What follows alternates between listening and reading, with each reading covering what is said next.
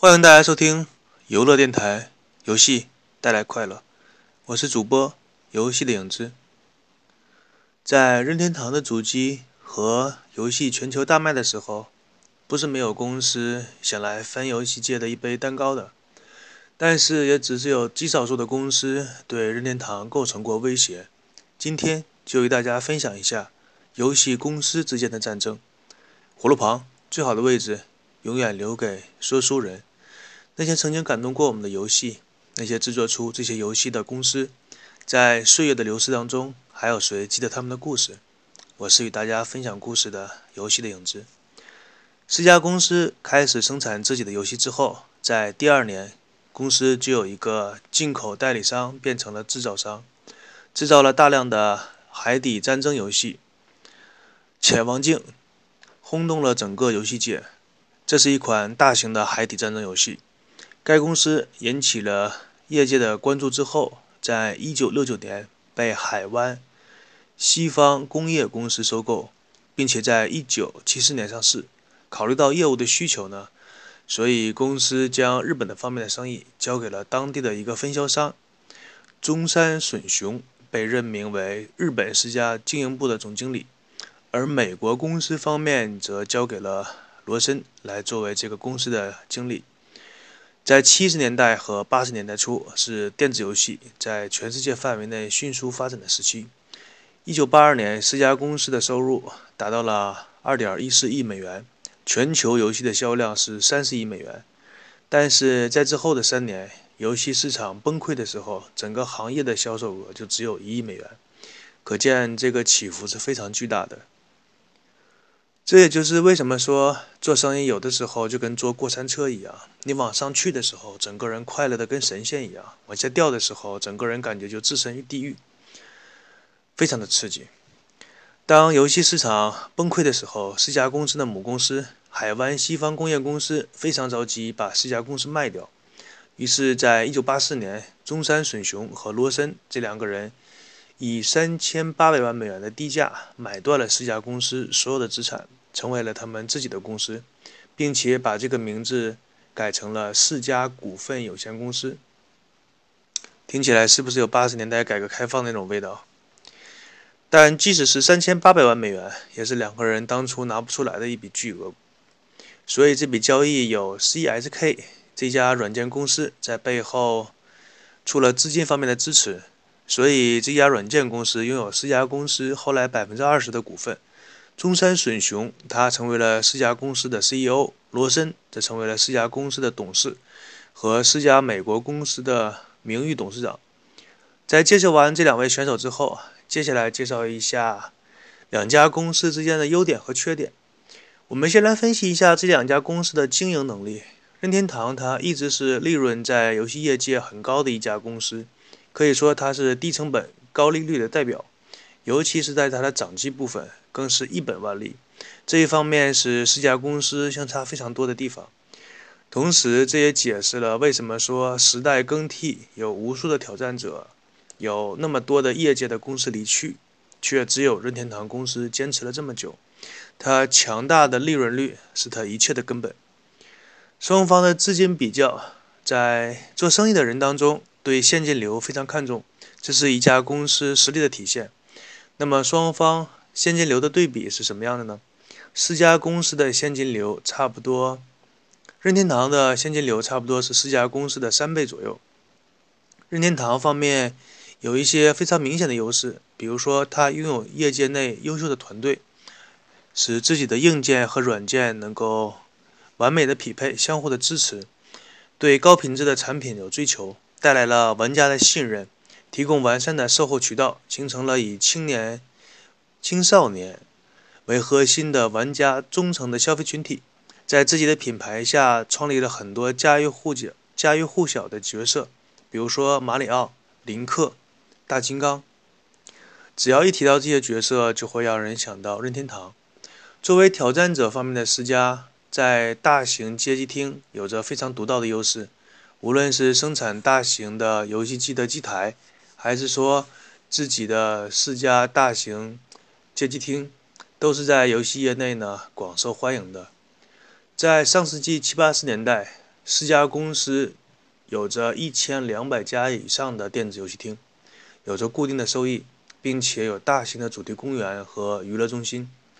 这一切是作为世家向任天堂发起挑战的根本，利润率也非常丰厚。这两家游戏公司与其他企业进行合作的时候，也都是八仙过海，各显神通。任天堂公司曾经在一九八八年与百事可乐进行联合的促销活动，取得了很棒的收益。同时，他还向迪士尼公司学习，以游戏当中受欢迎的角色为中心，多元化的经营。比如说手办呐、模型啊、玩具、动画画呀，进行深层的挖掘角色的价值。世嘉公司则是与多家企业进行纵向的合作，比如说它通信方面与 AT&T 进行合作，芯片上是与日立公司合作，音响方面是与雅马哈合作。后来在游戏主机与 JVC 成为了重要的合作伙伴。世嘉公司与雅马哈合作的时候，像我们知道的初音，这就是一个非常明显的代表。当然，这个在以后再给大家谈吧。他还利用了任天堂和其他软件商的矛盾，进行比较宽松的政策，来吸引其他的软件游戏商的加盟，用来对抗任天堂的帝国。这两家游戏公司自我营销方面，任天堂是游戏业绩当中领先的地位的。比如说，他在1989年使用魔法师形象做了一个电影式的广告。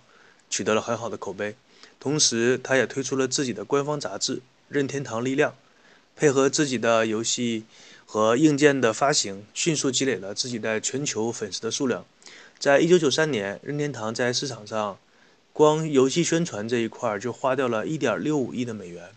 和任天堂比起来，世嘉公司就像是一个反应慢半拍的孩子一样。其他同学都在抢答之后，他才缓缓地把自己的小手举了起来。但这个时候呢，老师已经不想提问了。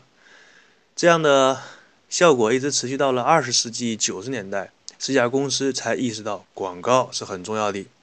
于是，在索尼克全球促销当中，终于拿出了四千五百万美元进行了宣传一下。可想而知，这两家公司对于广告宣传方面的差距有多么巨大。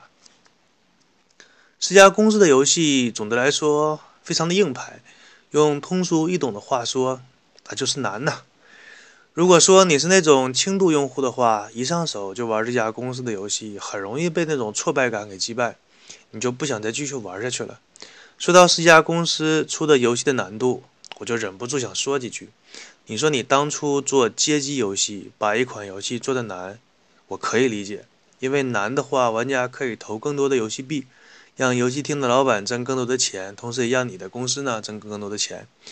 但是说你做家用机，还是用这一个做游戏的这样一个标准，那玩家不需要往里投币，也就是说点一个电量也没有什么投币的概念。你把游戏做那么难干什么呢？让玩家一次又一次的享受不了游戏带来的快乐，反而是被游戏折磨的死去活来的。那么在玩家群体当中流行一句话。就是说，你要玩游戏，而不是要被游戏玩的。不知道世嘉公司是怎么想的？玩家花了钱买了你的游戏，是为了让你虐吗？你当这个世界上多少的玩家都是抖 M 呀？世嘉公司可以说是完全按照街机的那一套路线来做的家用机，所以他这样做的结果导致玩家对他的评价两极分化。那些喜欢高难度的玩家对世嘉奉若神明，能把世嘉公司吹出花来。那些轻度玩家对于世嘉公司的游戏碰过之后，就发誓我这辈子再也不玩第二次了，把它黑出翔来。所以世嘉公司的这种游戏难度导致了它有一些销量方面的局限性。从世嘉公司诞生一直到一九九四年，以美以日本本土这块市场来说，任天堂有销量超过百万的作品已经超过了三十个，而世嘉公司则是零，一个都没有。这一个巨大的差异，一直到世嘉的土星机 SS 推出之后，世嘉的 VR 战士二代才将将的超过了百万的销量。那么，四家公司的内部也是一片的混乱。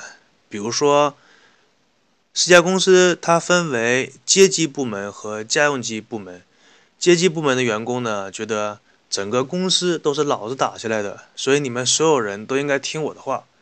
我就是这个公司的老大，我说什么就是什么，伸手五指令，拳手绝要命，就跟土匪都差不多。而家用机部门觉得我是公司的未来，你阶级部门已经属于老古董，老没卡死眼的，走一步晃一下那个拐棍儿，戳来戳去干嘛？该养老你就养老，在这瞎指挥什么？未来的事情躲什么？而更加搞笑的呢，是四家公司的阶级部门的员工，他在本部门被淘汰之后。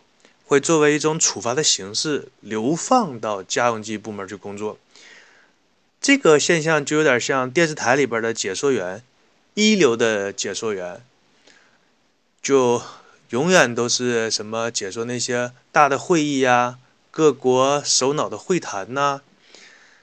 像最差的解说员呢，则是去解说体育，因为体育你说错了一两句话没有什么，但是各国首脑的会谈。你如果说错了一句话，那是要出问题的。比如说，某某国家的总统来我国是为了和平的目的，你解说员解说错了，说成了某某国家的总统来我国是为了战争的目的，那后果就可想而知了。四家公司的开发部门呢，可以指挥市场部门，这个就是有点本末倒置了。因为你开发一款硬件的话，肯定是要根据市场的客户的需求。客户需求什么功能，你再根据客户的需求来开发这样的一个硬件的机器，满足需客户的这样的需求。但是在四家公司，这是完全反过来的，开发部门愿意开发什么功能就开发什么功能，然后再由市场部门去做宣传推广。很多功能是客户根本就不需要的功能。这里和大家说一下，一款产品你的设计是应该根据市场上客户的需求来设计呢？还是说要根据自己的判断来设计一款产品，这个在设计界当中是有争议的。但是根据普遍的规律来说，大多数的情况是应该根据市场规律的。比如说像可口可乐这样世界五百强的公司就是这么做的。有一次，可口可乐的一任老总想把可口可乐的口感改得细腻一些，这个出发点我们说实话是好的，但是客户呢并不接受这种新口感的可乐。于是就拒绝购买，可口可乐的销量下降了百分之二十多。于是那个老总不得不把那个口感再次改回到原来的配方，才逐步恢复了可口可乐的销量。那么与之相反的例子是苹果公司，乔布斯有一次在回答客户问题的时候，有一个算是苹果公司的粉丝吧，他甚至是列了一张单子。向乔布斯提出了很多的建议，说你苹果手机应该有什么样的功能，应该在某个方面优化一下，应该如何做一些改动，这样更符合客户的需求。乔布斯则十分粗鲁无礼地打断他的那些建议，并且对他说：“你不要告诉我你想要什么，让我来告诉你你该用什么。”但是像苹果公司这样的异类，毕竟还是少数，所以说大多数的情况，还是要根据市场的变化来调整一下自己的设计。那么这一期就与大家分享到这里，我是游戏的影子，祝大家开心每一天，我们下一期节目再见。